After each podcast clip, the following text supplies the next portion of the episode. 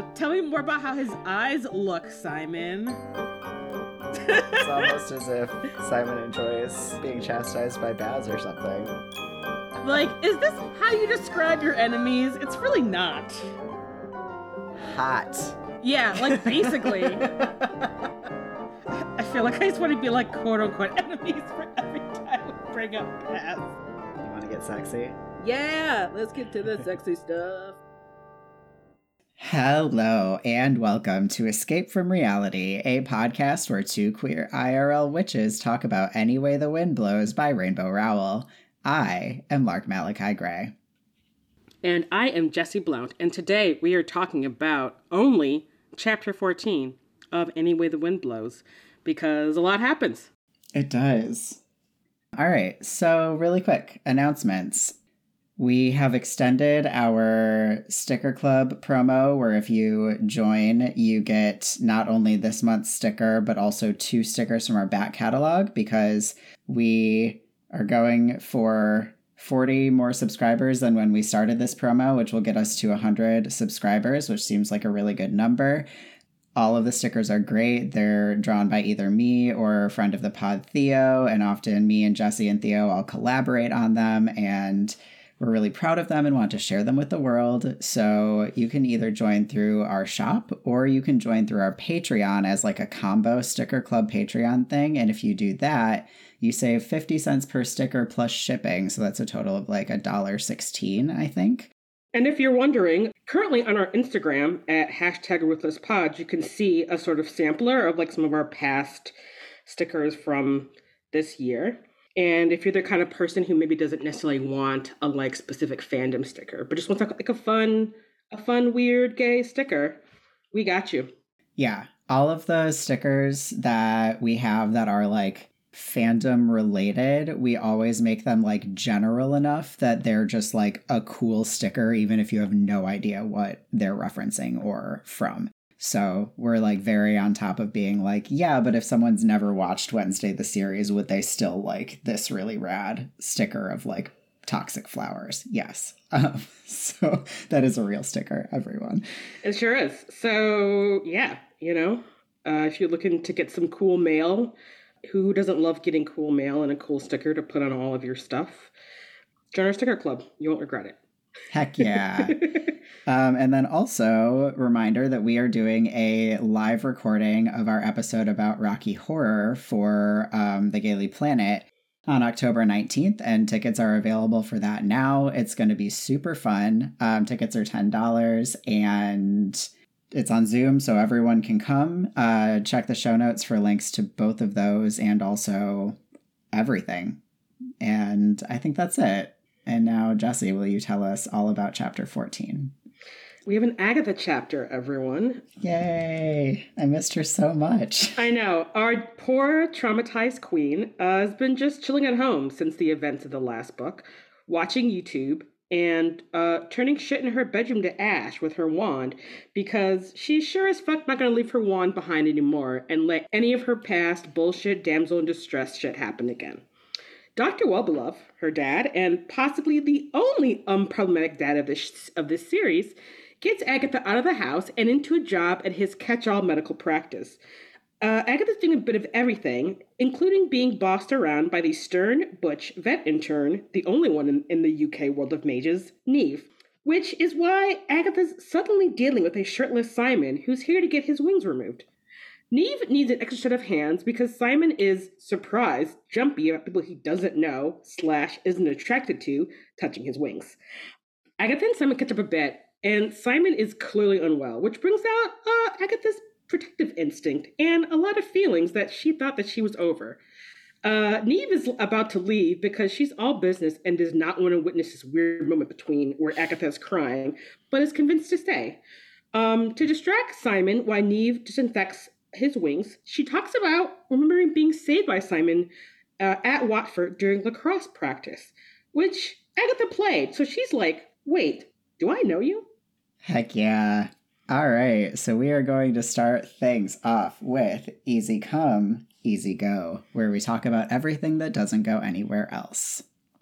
I really struggled to put anything here today. Um, truly the only thing I have is about like both Agatha and Neve talking about Simon's wings because Agatha says that he has devil wings, which I think is rude. And then Neve is like, I would never get a chance to dissect an actual dragon's wings, which I also think is rude because Simon is an actual dragon boy. Yes.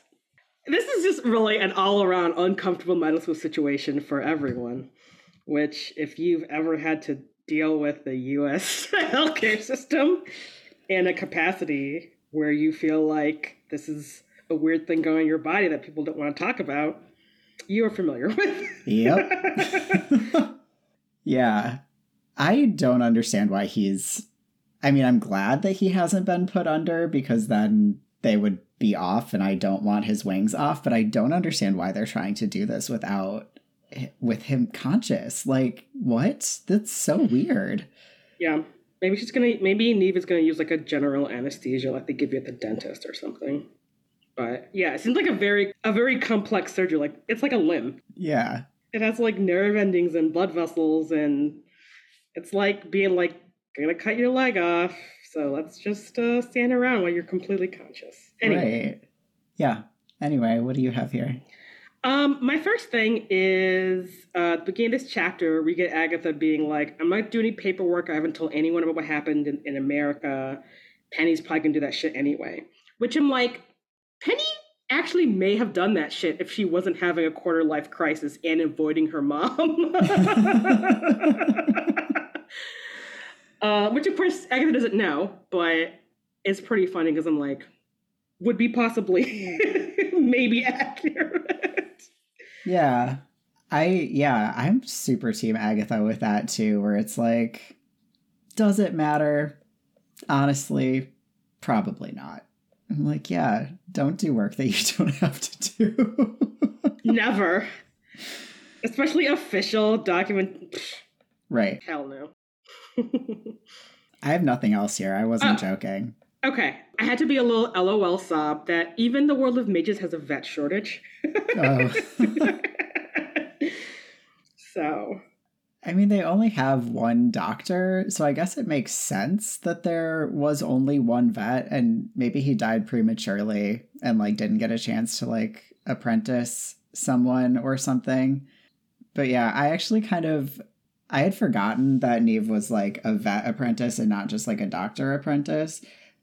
And so when I read that, I was like, oh yeah, an opening for Agatha to be a magical vet. And then I was like, oh, wait, Neve is already filling that slot, and probably there's not really a need for more than one magical vet in this world, which I guess is fine because Agatha's going to be a magical goat herd. But but okay, what they probably do need though is a magical vet tech.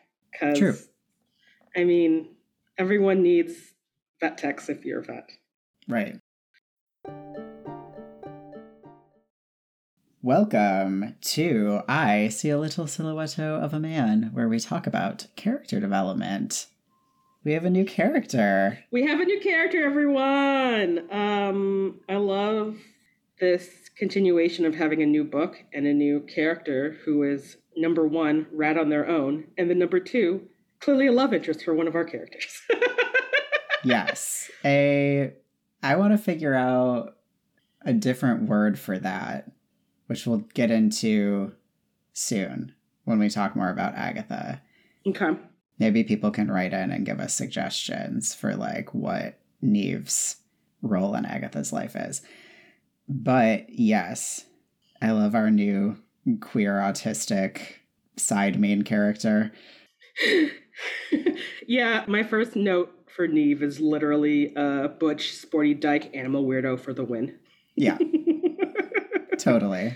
Yeah, I think that Neve is like one of the most I don't want to say like autistic coded. I mean, I don't know. It's not stated, so I guess that means that it's like coded and not canonical, but like this is just an autistic character and I'm like really stoked about it. Yeah. Yeah, I'm excited about a uh, butch queer lady character because every friend group needs one. It's true. and it's about time that this group of people got one. For real. Yeah. yeah, do you have anything else about Neve? Oh, yeah. So I just love Agatha's perception where it's like that Neve is just very serious and like studious, but also throughout the course of this chapter, like the most unflappable. She's just like, "Oh, you've been a you've been a dragon, whatever, that makes sense." And I'm like, "What?" I know. Oh my god, I had that too. Which also I'm like I think was one of the things where I you know, I was just like, yes, this is an autistic character because Simon says, I met a dragon once, and Neve's just like, I'm not surprised, and like moves on. Even though you know that Neve wants to know more about Simon having met a dragon. And that's, I think that's why it feels so autistic to me, where Neve is just like, you will tell me more if, like, you know, like I shouldn't have to ask basically because, like, it wouldn't occur to her to be like, tell me more about that. And then Simon doesn't. And so the moment passes. But there's no chance that Neve isn't dying to know more information about that dragon, you know? And I feel like, and I don't know if we ever if we get this in the book, but like I feel like Neve is maybe also the only character that we see who is who I think very immediately is like, oh, this dragon boy, okay, and like no one else is like connecting the pieces about. But Simon is an act is actually a dragon. Like that's Right. really what's going on, and Neve is the only one who's just like, yep, obviously, Right, I think, Yeah. It's great. Yeah. And of course, Yeah. we have to bring up the fact that we end this chapter with her being like, it was I like you saving my life was cool, but it was also the most foolhardy thing I've ever seen in my life. yes. uh yeah. It's so fun. Yeah, one of the best parts about having Neve in this book is getting to see everything about what Simon and Penny and Agatha's lives were like from a fully removed perspective. You know, Baz wasn't part of their Let's Save the Day trio, but he was so enmeshed with Simon that he's not a sort of neutral outside perspective, whereas Neve is like literally just showing us like what did the rest of Watford see and perceive and experience as a part of this. And I think that's what a fun character to have in this book. Yeah. And I think honestly, and maybe this is also sort of my thinking based on like how much I loved those the comic about what is it like the background Slytherin Yeah, yeah, where yeah. it's like people who are just so removed from like the sort of intense battle against good and evil. They're just like, I'm just trying to have lacrosse practice, and all of a sudden, a 12 year old boy with the sword is here. What the fuck is happening? Yeah. Where are the adults? Yeah, yeah. totally. Oh, yeah. Um, so Agatha? I think a lot of Agatha's stuff obviously has to go and face the truth because it's about trauma. Yeah.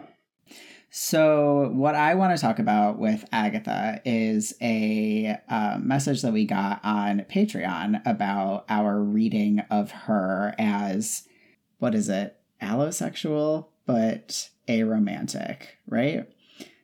Because I think, you know, obviously, this is not a spoiler free podcast. Agatha and Neve develop a more than friends relationship through the course of this book. And so I want to read this now so that we can all be like holding this in our minds as we move forward through the book. So the message says I completely agree with your take on Agatha's orientation. I am aromantic and not asexual, and I strongly relate to her and how she seems to feel about sex and romance. She seems to have a very strong connection to sex and an extreme disconnect between romance. In the third book, particularly when she is talking about Simon when he has his shirt off, she seems fixated on the fact that they used to have sex and seems to grieve being able to touch him rather than being loved by him. A lot of allo-romantic people seem to feel melancholy about not being able to have sex with past romantic partners because of the romantic connection they have to having sex with that person. Even the way she interacts with Neve is very sex and friendship driven. She wants to evolve their relationship while also being very focused on her looks, but she does not read as in denial about being romantically attracted to a woman. Especially since when she clearly wants Ginger, she's aware of it and open about it to herself. The I wish I wanted to kiss her line very clearly reads as I wish I wanted a passionate romantic relationship, when what she clearly wants is a tender sexual and platonic or queer platonic relationship. That's why the kiss with Neve is so important because it's her way of feeling close to her in a really tense situation while letting her know that she really doesn't hate Neve. She doesn't seem to be expressing romantic interest at all, but rather a tenderness and sexual interest she has rarely felt for other people. Her way of saying, You are special to me, without saying, I like you or I love you. I relate to her and haven't listened to Head yet, but I think the story is more interesting when you read her this way. So, yeah. And that's totally how I have felt about Agatha and Neve's relationship, which is why I was like, I don't want to say love interest because I don't think this is a romantic relationship that they're developing. I think this is like a totally aromantic friendship that is also going to involve them like being sexual with each other and like being there has to be a word for what it means when it's like we are aromantically partnered and have sex. Um, I just don't happen to know what that is. So hopefully someone does know and will let us know. Yeah, no, I agree. I agree with this reading wholeheartedly. I'll do some research. Maybe we can find some some good terminology. Yeah. Um, yeah. All right. So, in order to talk more about Agatha in this chapter, we're going to have to move to a new segment. Welcome to Face the Truth, where we talk about things that are fucked up. Yeah. Um I feel like my first thing is just like uh Agatha's really big uh C PTSD mood of just like watching shit in bed and disassociating. For real. Which is like, mm, my favorite way of dealing of not dealing with my trauma. And it just like I feel a lot of empathy for her in the beginning of this chapter where she's like both disassociating and also just like, I cannot let these bad things happen to me again. I'm not ever leaving my wand behind. It just really sucks. Yeah. I feel like you can feel the sort of mental emotional disconnect that she has even when she is sort of, you know, practicing destroying shit so that this will never happen again. And, you know, she says, by it, I mean kidnapped by vampires. And I also mean hidden at the bottom of a well. And I also mean chased by werewolves. And I also mean treed by a dire hog.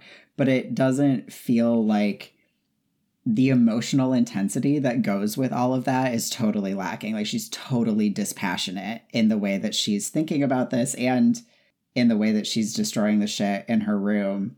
I think it, yeah, right now, there's nothing in her room that she cares about enough to not turn it to ashes, even if in a like literally 10 minutes from now, if she left and came back in a different state of mind, she might be like, oh shit, I really. I really liked that rug. Like I really wish yeah. I hadn't done that. But right now, yeah. she doesn't have access to those kinds of feelings, you know? Which is like, yeah, again, deeply understandable because mm-hmm. it's just been I mean, to be honest, the past two books from Agatha's perspective are very shitty. She's gone through a lot of bullshit. Yeah. And like Simon, I'm like, you could also be in therapy. oh, God, yes. So, so much therapy. I also think that Rainbow Rowell does an incredible job because we, it's very clear through all of the books that Agatha has trauma from sort of the whole thing, but the thing that comes up most consistently is the situation with the well.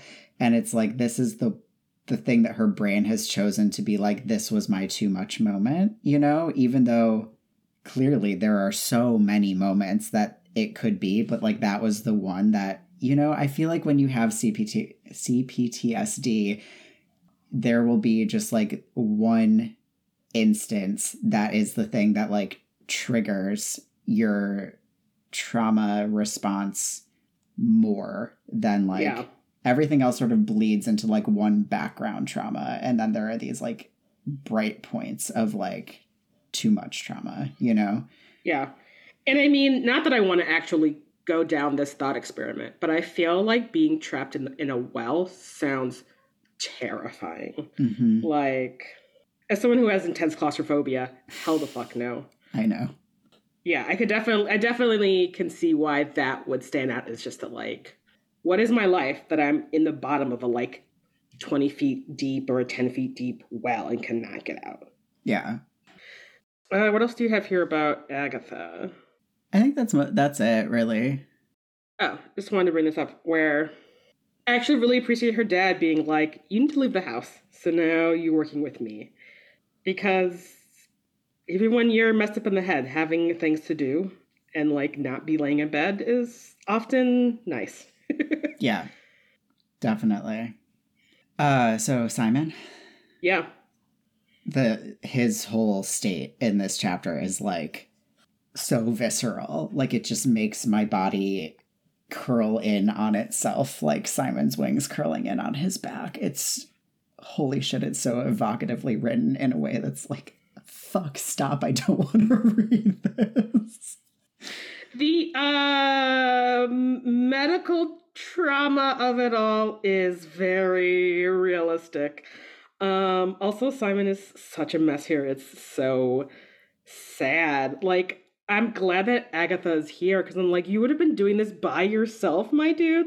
It's like it's a good thing the world of mages is the size of a quarter, and that Agatha happens to be working with her dad, the only doctor in an in like an immediate area for you to be having this procedure, Right. or the only person in the UK for you to be having this procedure at. So because like, ugh, just like the thought of him doing this by himself, it's like you would have hurt someone or yourself from Yeah, just totally. like flinching for having someone touching your wings in a way that you haven't quite realized is like you you can't like he's trying to like force himself through and I'm like you don't have to do that my dear. I know. Yeah. Oh, and the fact that he's like I, I don't think I've slept since Utah and I'm like dude sleep deprivation is literally a thing they use to torture people like it's not it's not good and i'm Right. like oh simon you are not in a place to be making these kind of like intense life changing decisions I know. Yeah, it's a lot. Oh, it's so much. I know. And like maybe because uh listeners, for those of you who aren't listening to any of our other podcasts, we've been talking about um, we're going through the His Dark Material series where touching someone's daemon is bad Mhm. unless you're it's like in an intimate, loving kind of way. And it just like I couldn't help but be reminded about this, where Simon is like it's like deeply physically uncomfortable him for have Neve like touching his wings. And I'm like, uh I know. I seriously, I was like, oh, it's again like in the Golden Compass. It's like someone describing getting an IUD. like that's basically what what Simon is describing. Welcome to Caught in a Landslide, where we rant about stuff. Do you want to start? Do you want me to start? Uh, I mostly just have like the awkwardness of Agatha and Simon trying to like Agatha's trying to be comforting, Simon is trying to like be okay with being comforted, and you know, just the Xness of it all is just really awkward. Yes, let's talk about the uncomfortable X-ness of this situation.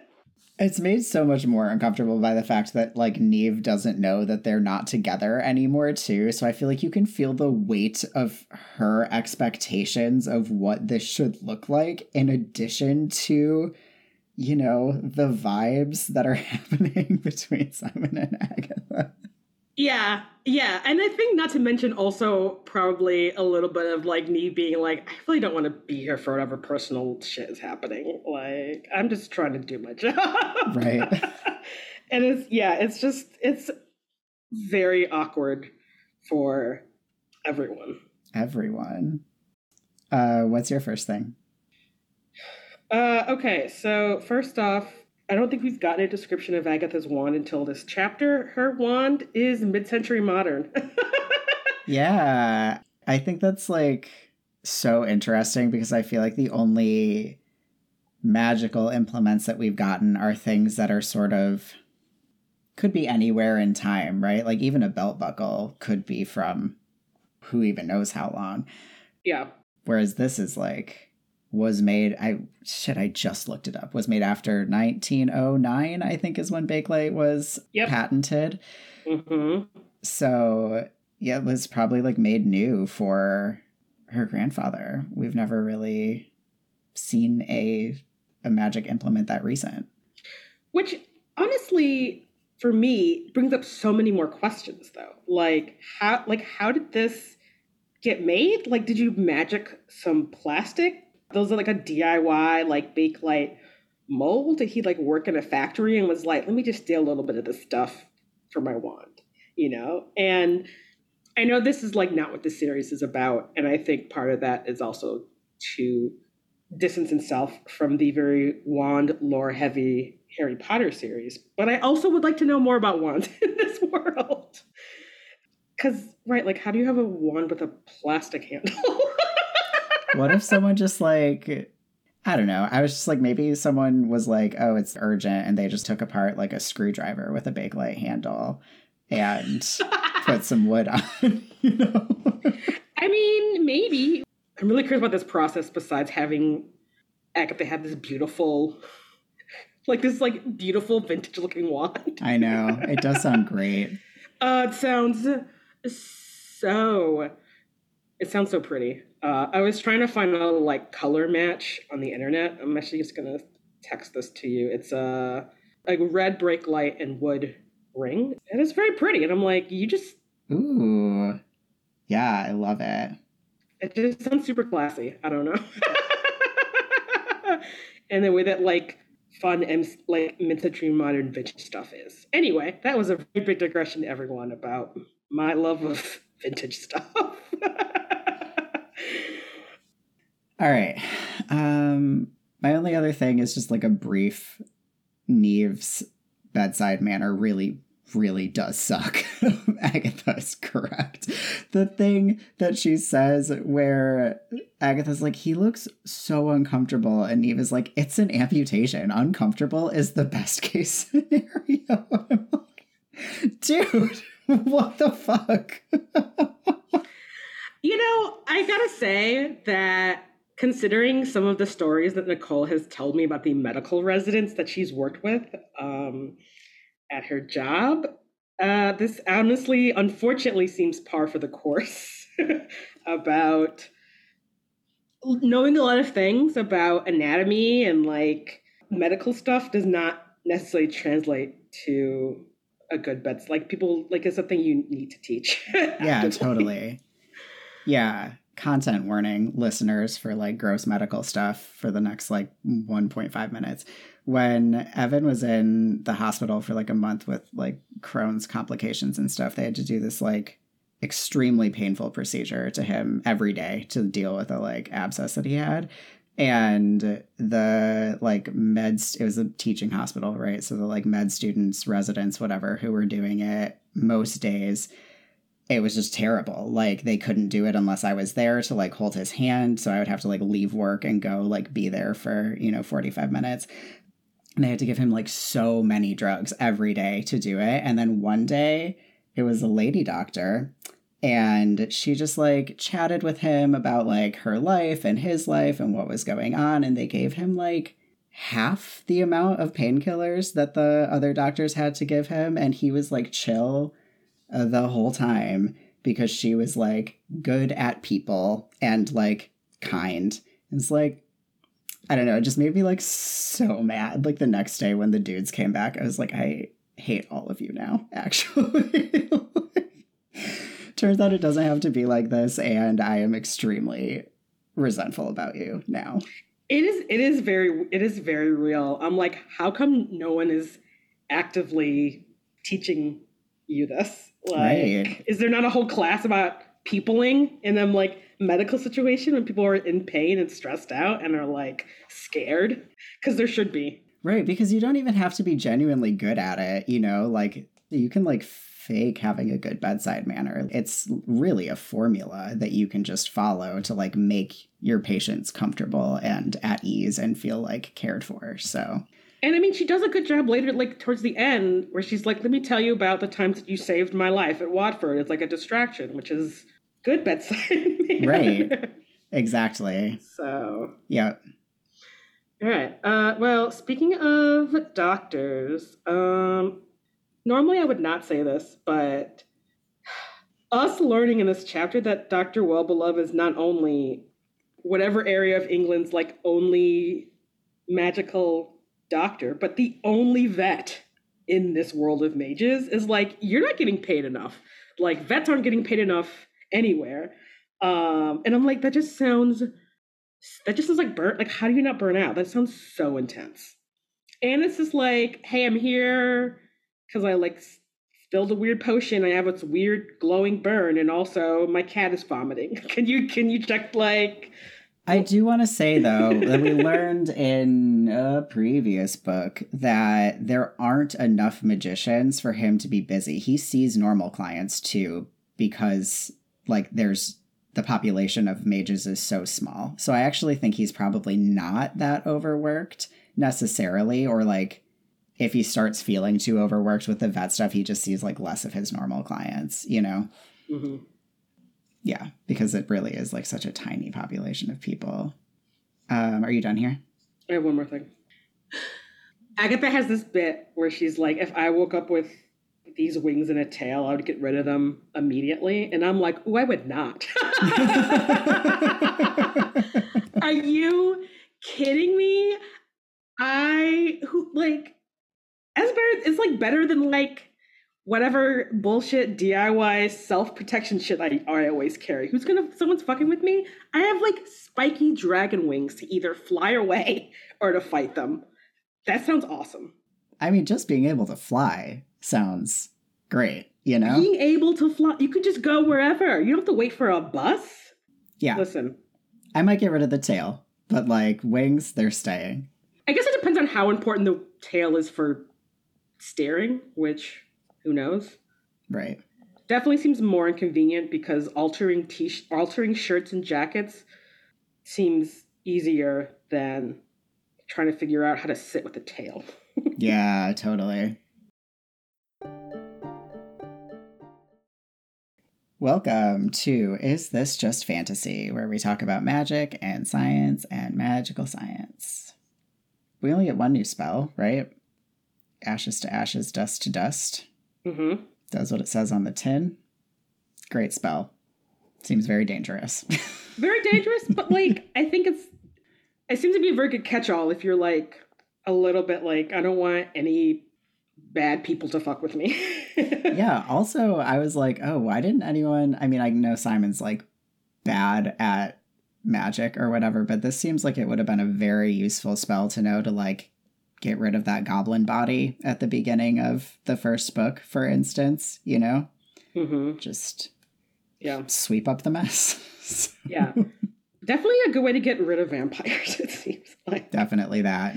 Just you know, you have you have that spell and those like little handheld vacuum cleaners. No one no one knows nothing. So Exactly. You just turn your wand into like a the thing that people use to get grass out of their yard after mowing. One of those like leaf blowers. That's it. Yep. you just affix your wand to a leaf blower. uh, yeah, what do you have? All right, I think we talked about all of my uh, Bakelite points. So um, I'm going to talk a little bit about. Obviously, we get a couple of great animal puns here. We get uh, dire hog, which I have to say because I had to look up because dire wolves are real animals.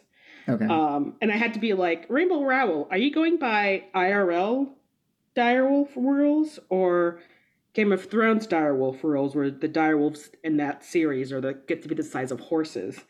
And considering that in real life, like ancient direwolves were really the size of modern day gray wolves, which is still smaller than the size that wild boars can get. I'm like, I'm gonna go for a gigantic horse size hog, which is terrifying.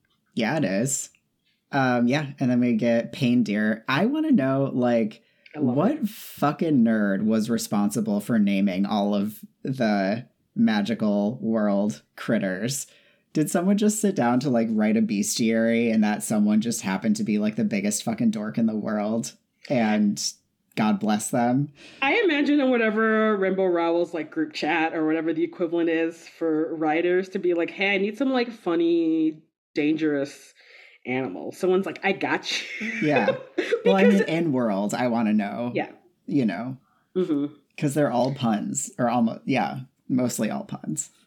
I guess considering how small the world of mages is, and it seems like, and scientists, like biologists in IRL are already kind of weird. I'm imagining there must just be some seriously weird biology, like magical biologists. That makes sense, yeah. All right, so we get some, you know, dialogue from Neve examining Simon's dragon wings, and he has hair like little baby, like baby peach fuzz on the inside of his dragon wings, which is like somehow the most precious thing. Agreed. Like he's these gnarly, like stereotypical 1970s book cover fantasy dragon wings with like giant spikes on the end, but also peach fuzz on the inside. Yeah, it's great. Oh, it's so cute. Uh yeah, and then I guess my last thing is just a little bit about reindeers, which is apparently they have the largest antlers out of all of the deer species. Hmm. Which is, for example, males have 51 can get up to having 51 inch tall antlers, and females can have 20 inch tall antlers. Which I feel like pain deer probably have just more antler, like just more giant antlers. Or like spikier, 51 inches. That's like how tall you have to be to ride a roller coaster. Your antlers could ride a roller coaster by themselves. Gi- like ginormous. Amazing. Yeah, I feel like yeah, I feel like uh, and it doesn't seem like reindeer really attack people. So I'm sure if you had a species, a magical species that attack people, it would be a pain deer because it sounds like it hurts a lot. Yeah, totally. Okay, we good? We're good. All right. Thank you all so much for listening to this episode. Next time, we'll be talking about chapters 15 and 16. Don't forget to check the show notes for all of the things. And until next time. Scaramouche.